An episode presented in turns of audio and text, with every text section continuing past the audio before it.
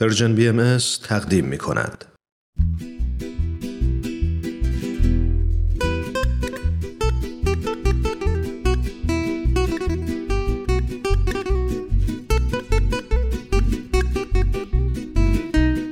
اتاق مشاوره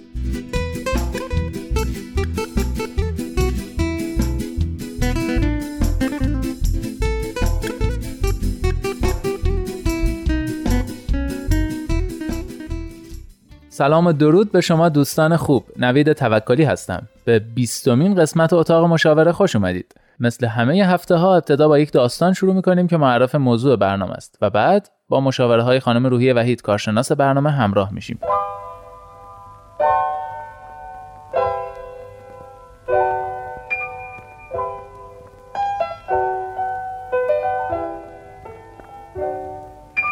من و همسرم دو تا بچه داریم. یکی 5 6 ساله و اون یکی نوجوونه. اما با هیچ کدومشون ارتباط درستی نداریم. انگار نه اونا حرفای ما رو می‌فهمن. و نه ما می‌تونیم دو کلمه باشون حرف بزنیم. جمله اول به جمله دوم نرسیده بالاخره یکیمون از دست اون یکی ناراحت میشه و بعضی وقتام دعوامون میشه.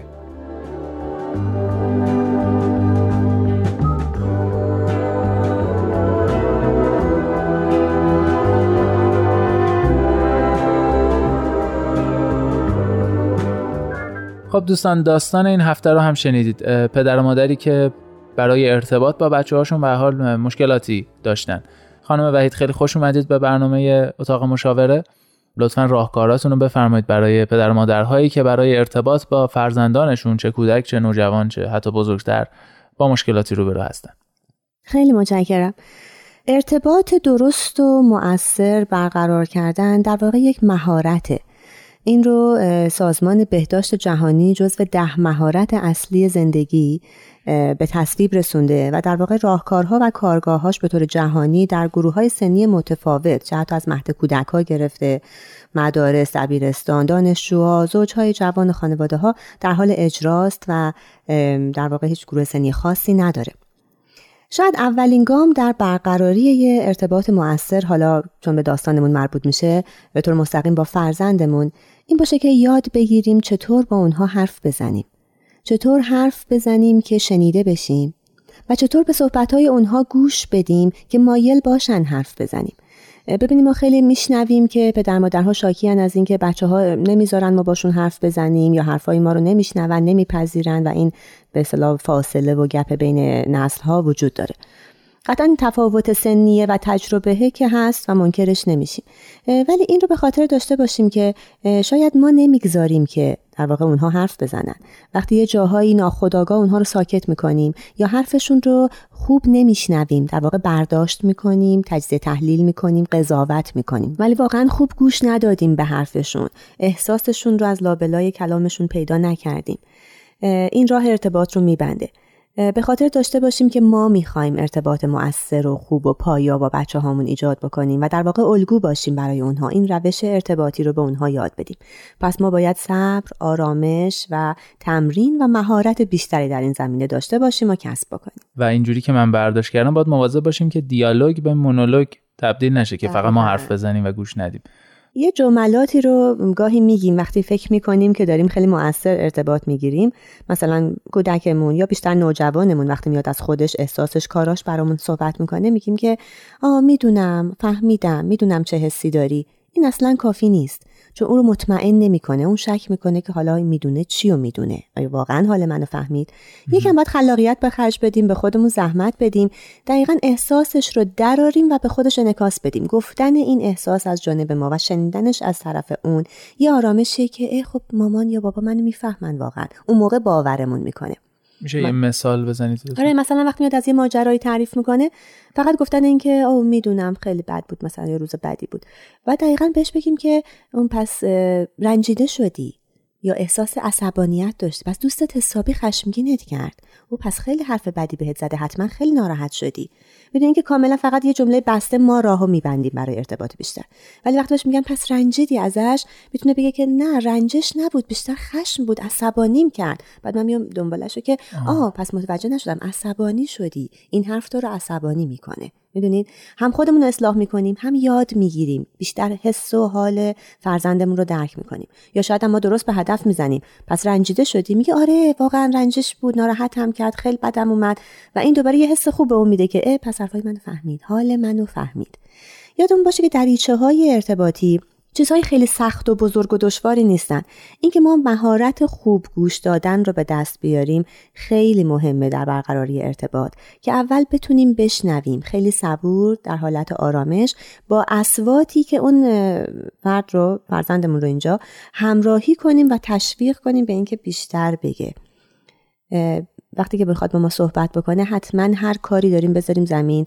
اغلب مامانا مشغول کار خونن. حالا یا داره غذاشو میپزه یا ظرفشو میشوره یا یه سرش به یه کاری گرمه بعد میگه میشنوم بگو. این درست نیست. اگر می‌خوایم ارتباط مؤثر بگیریم رو در رو با اون فرد میشینیم. یعنی منظورم از نشستن اینه که در سطحی که چشم تو چشم قرار بگیریم. اگه ایستاده وایسادیم ما هم اگه اون میشینه ما میشینیم. نگاه مستقیم و بعد هیچ کاری انجام نمیدیم. یعنی بهش ثابت می‌کنیم که این لحظه من تمام وجودم در اختیار توه. الان با تو. آفرین. آره و بعد اینه که اعتماد ایجاد می‌کنه. وگرنه مخصوصا اگر با نوجوان سر و کار داریم با یه آدم حساس بیاعتمادی که به خودش هم شک داره مواجهیم. پس من باید این اعتماد رو بسازم.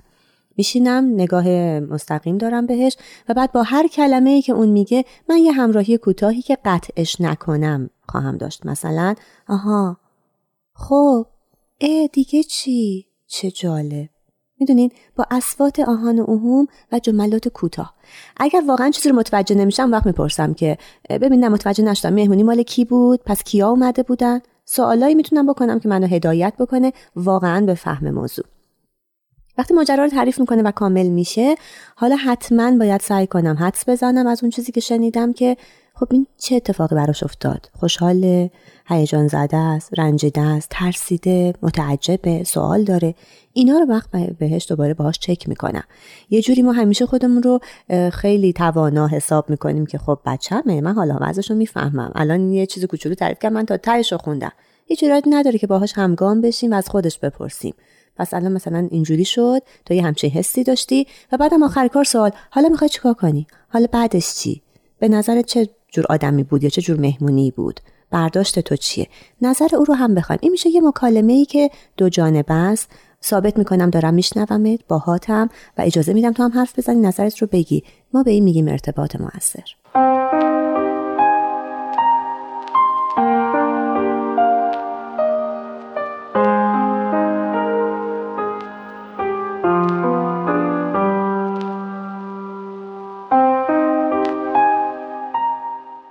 بسیار خوب. با اتاق مشاوره همراه هستید دوستان عزیز با بیستمین قسمت این برنامه. من نوید توکلی هستم. موضوع این برنامه ارتباط مؤثر برقرار کردن با بچه هامونه. خانم وحید در قسمت قبل توضیح دادن که یکی از اصلی ترین راه ها گوش دادنه خوب گوش دادنه و واقعا گوش دادنه اما خانم وحید بجز گوش دادن که خیلی کامل و جامع در موردش توضیح دادید چه راهکارهای دیگه ای میشه در نظر گرفت؟ مهارت های ارتباط موثر با مهارت خوب گوش دادن شروع میشه. همراه با این گوش دادنه من توضیحاتی که دادم در واقع مهارت دوم تو دل اینجا داشت. ابراز احساسه.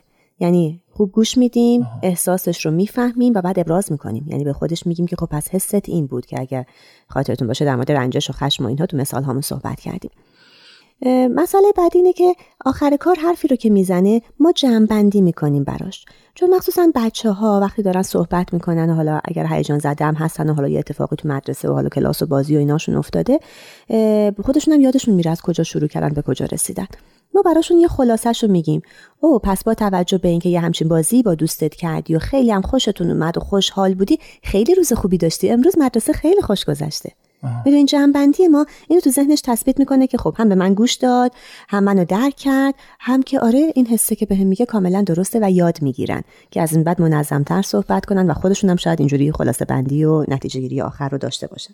گاهی وقتا با بچه های کوچیکتر وقتی می‌خوایم این ارتباط رو بگیریم و باهاشون صحبت بکنیم فوری میرن سر خواسته هاشون همیشه بچه ها از پدر مادرها یه چیزایی می‌خوان مخصوصا متاسفانه بچه هایی که ما شرطیشون کردیم. برای هر کار درستی یه جایزه خریدیم تشویق های در واقع کمی کردیم که کاش تشویق هامون درونی و کیفی باشه.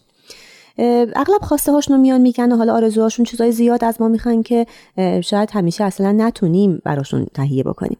اینجور وقتا باز همون گام ها رو میایم یعنی خوب گوش میدیم احساسش رو بهش برمیگردونیم که پس خیلی خوشحال میشه که یه تلسکوپ به این بزرگی داشته باشی مثلا. و بعد جنبندی هم در واقع توش بود که همه حرفات یعنی که من این تلسکوپ رو می‌خوام. و بعد وقتی تایید رو می‌گیره که آره آره می‌تونیم که در واقع آرزوهای بزرگ دور از دسترسی که ما نمی‌تونیم الان برآورده بکنیم رو خیالی براشون برآورده کنیم.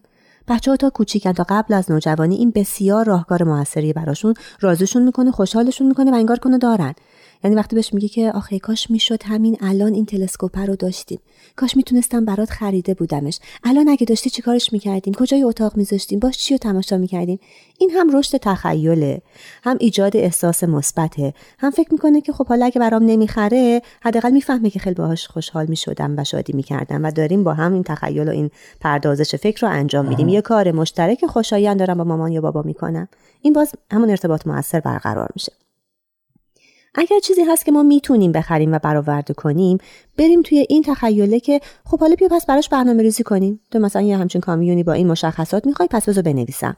چه رنگی باشه چه قدی باشه فکر می‌کنی از کجا میشه خرید؟ اگر بچه مثلا 9 سال 8 سال است که می‌تونه بگه که آره اسباب بازی فروشی که اون دفعه رفتیم داشت یا یه کمکی تو این زمینه بکنه اگر کوچیکتر از این حرف که نه هیچی. حتی اگر بچه ها خوندن نوشتن بلد نیستن اما نشون میدیم که من توجه کردم برام مهمه و دارم یادداشتش می‌کنم. پس اینو یادداشت می‌کنیم براش برنامه ریزی می‌کنیم تا مثلا یه هفته دیگه پنج روز دیگه تولدت دی یه چیزی به هر حال می‌گیریم. ولی متوجه باشیم اگر قولی میدیم باید عملیش کنیم.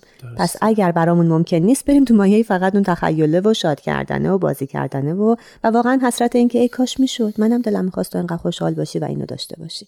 برای کودکان این خیلی موثره. برای نوجوانا قطعا باید با منطق و دلایل خیلی محکم و واقعیت بریم جلو. سوالی که الان یهو به ذهنم رسید در بین صحبتاتون اشاره کردید به تشویق کمی و کیفی. و یه اشاره کردید و رد شدید. می‌تونم خواهش کنم که مقدار بیشتر در موردش صحبت کنید حالا اگه لازم شد بعدا توی برنامه مفصل بهش می‌پردازیم. حتما. خیلی هم چون مسئله مهمیه. خوبه که یه سری ابزارها و در واقع ایده هایی دم دست ما پدر مادرها باشه که در مواقع لزوم بدونیم بچه هامون رو چطور و تا چه حد تشویق بکنیم. تشویق قطعا می‌تونه نقش تربیتی و رشد و بالندگی خیلی مهمی رو ایفا بکنه.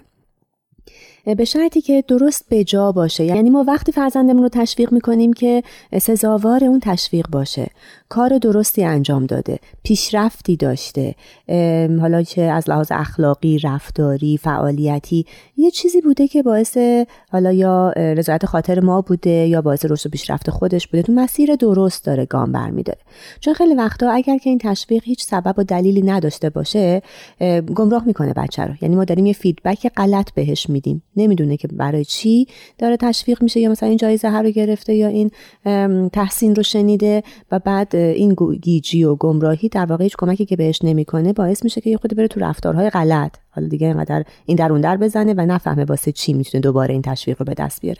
خیلی واضح باید به کارش یا پیشرفتش اشاره بشه و در همون حد و اندازه اون کاری که کرده تشویق بشه. حالا منظوری که من داشتم از تشویق حالا کیفی یا معنوی بیشتر لحنه یعنی لحن کلام محبت آمیز همراه با تشویق آفرین احسنت گفتنهای دلچسب نوازش به جا و به موقع بغل کردن به سر یا شونه هاش دستی کشیدن بوسیدنش و گفتن جملاتی مثل اینکه من بهت افتخار می‌کنم می‌دونستم می‌تونی و از اینکه این توانایی رو به خرج دادی این استعدادت رو به کار گرفتی خیلی خوشحالم خیلی راضیم. یا حتی تعریف های کوچیکی که ما غیر مستقیم از بچه هامون می‌کنیم در حالی که متوجهیم که اونها میشنوند ولی مخاطب مستقیم ما نیستن. یعنی مثلا بچه داره بازیشو می‌کنه توی حال من میام تلفنی برای خواهرم تعریف می‌کنم که خیلی دختر خوبیه خیلی حرف من گوش داده یا خیلی مثلا قشنگ اتاقشو جمع کرده یا لباساشو دیگه خودش میپوشه بنده کفششو خودش میبنده. می‌دونم داره میشنوه ولی مخاطب من کسی دیگه ایه این واقعا یه اعتماد و باوری در کودک ایجاد می‌کنه که خب چون به من نمیگه و داره برای بقیه تعریف می‌کنه حتما درسته دیگه. صداقت رو در واقع اینجا بیشتر می‌بینه و باور می‌کنه. یا گاهی خیلی ساده. یه فعالیت هایی رو که ما وقت می‌ذاریم و با بچه هامون انجام میدیم خیلی براشون شیرین و دلچسبه و این می‌تونه در واقع تشویق باشه. یعنی هر وقت نشون میده که یه پیشرفتی داشته کار و فعالیتش رو درست انجام داده و ما ازش راضی هستیم اون فعالیت مشترک رو اون روز مثلا پیشنهاد میدیم و انجام میدیم. مثلا بچه ها خیلی دوست دارن حالا بیشتر فکر کنم شاید دختر بچه ها اینجوریه با مامانه آشپزی کنن. اجازه بدیم که بیان تو آشپزخونه حتی ریخت و پاشم بکنن. با هم دیگه مخصوصا خمیر غذاهایی که خمیر مثل پیتزا خمیر پیراشکی ورز دادن خمیر ماساژ دادن خمیر خودش خیلی کار لذت بخشیه که تنش و اضطراب رو از بدن می‌کشه بیرون. بنابراین هم در واقع بچه داره یه relaxation انجام میده هم که خیلی تشویقش می‌کنیم که حالا مثلا این پیتزا کوچولو رو که درست کردی خمیرش رو پهن کردی خودت تزیین کن و می‌ذاریم تو فر و شبم دیگه حالا بقیه همه خانواده خیلی با لذت اینو می‌خورن و به‌به چه‌چه می‌کنن. یا مثلا سالاد درست کردن با هم دیگه. تزیین یه غذایی رو ژله دسری چیزی رو با بچه ها انجام دادن. یا اینکه با هم دیگه مثلا یه فضایی مثل پارکینگ یه جایی که حالا خیلی هم نگرانی اساس و اینها رو نداریم با بچه ها نقاشی بکنیم. یعنی روی کف پارکینگ یا دیوارای پارکینگ خدا رو از این رنگ ها هم الان اومده که با آب کاملا قابل شستشوه دستامون رو تو رنگ بزنیم حتی کف پاهامون رو تو رنگ بزنیم و با کف دست و کف پای کوبیسم رنگی قشنگ درست کنیم. انقدر بهشون خوش میگذره و خودشون رو تخلیه می‌کنن و این با ما بودنه توی یه فعالیت خوشایند سهیم شدن بهترین تشویق می‌تونه باشه. یا یه کار دیگه باز می‌تونه این باشه که توی ماشین وقتی داریم رانندگی می‌کنیم حالا اگرم خیلی ترافیکه با گیر کردیم جایی با بچه ها شعرهایی رو بخونیم. حالا شعرهای کودکانه رو و در واقع اون زمانمون رو به سکوت یا حالا به تلخی ترافیکه نگذرونیم. باهاشون آواز بخونیم توی خونه باهاشون برقصیم از موزیک و موسیقی خیلی استفاده کنیم. رشد مدارهای عصبی و مغزی کودک با موسیقی بیشتر و غنیتر میشه. بچه ها رو به فضاهای باز و سرسبز ببریم. یعنی اصلا به عنوان تشویق اعلام بکنیم که خب حالا اگر این کار رو انجام بدیم و تموم بشه با اینها وقت داریم می‌تونیم با هم دیگه پارک بریم. توی زمین بازی باهاشون بازی بکنیم و همراهشون باشیم یا فقط به دیدن گل و گیاه بریم. نمایشگاه هایی که از این حالت های چادرهای سرپوشیده هست. لای این گلدون ها و گیاه ها وقتی قدم می‌زنن انقدر اکسیژن زیادی می‌گیرن که خود اون نشاط آوره. در این حال با طبیعت آشنا میشن. اسم یکی دوتا گل رو هر دفعه بهشون یاد بدیم و اگر خودشون مشتاقن حتما یه گلدون کوچیک براشون بگیریم که تو اتاقشون نگه دارن و مسئول آبدهی و نگهداری او خودشون باشن و این در عین حال یه رشد و پرورش و مسئولیت پذیری هم هست. در واقع اینا هم فعالیت مشترک هم تشویقه هم ارتباط برقرار می‌کنیم هم تشویق می‌کنیم. بسیار خوب خیلی ممنون. یه استراحت کوتاه می‌کنیم برمیگردیم.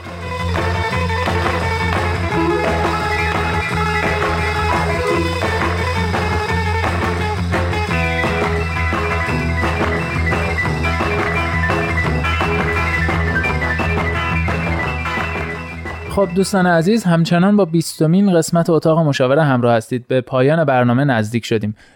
اما در پایان از خانم وحید این سوال دارم. خانم وحید در مورد راهکارها و روشهای ارتباط موثر برقرار کردن با کودکان و نوجوانان صحبت کردیم و حتی چجوری تشویق کردنشون. اما چه موانعی وجود داره سر راه این ارتباط موثر برقرار کردن؟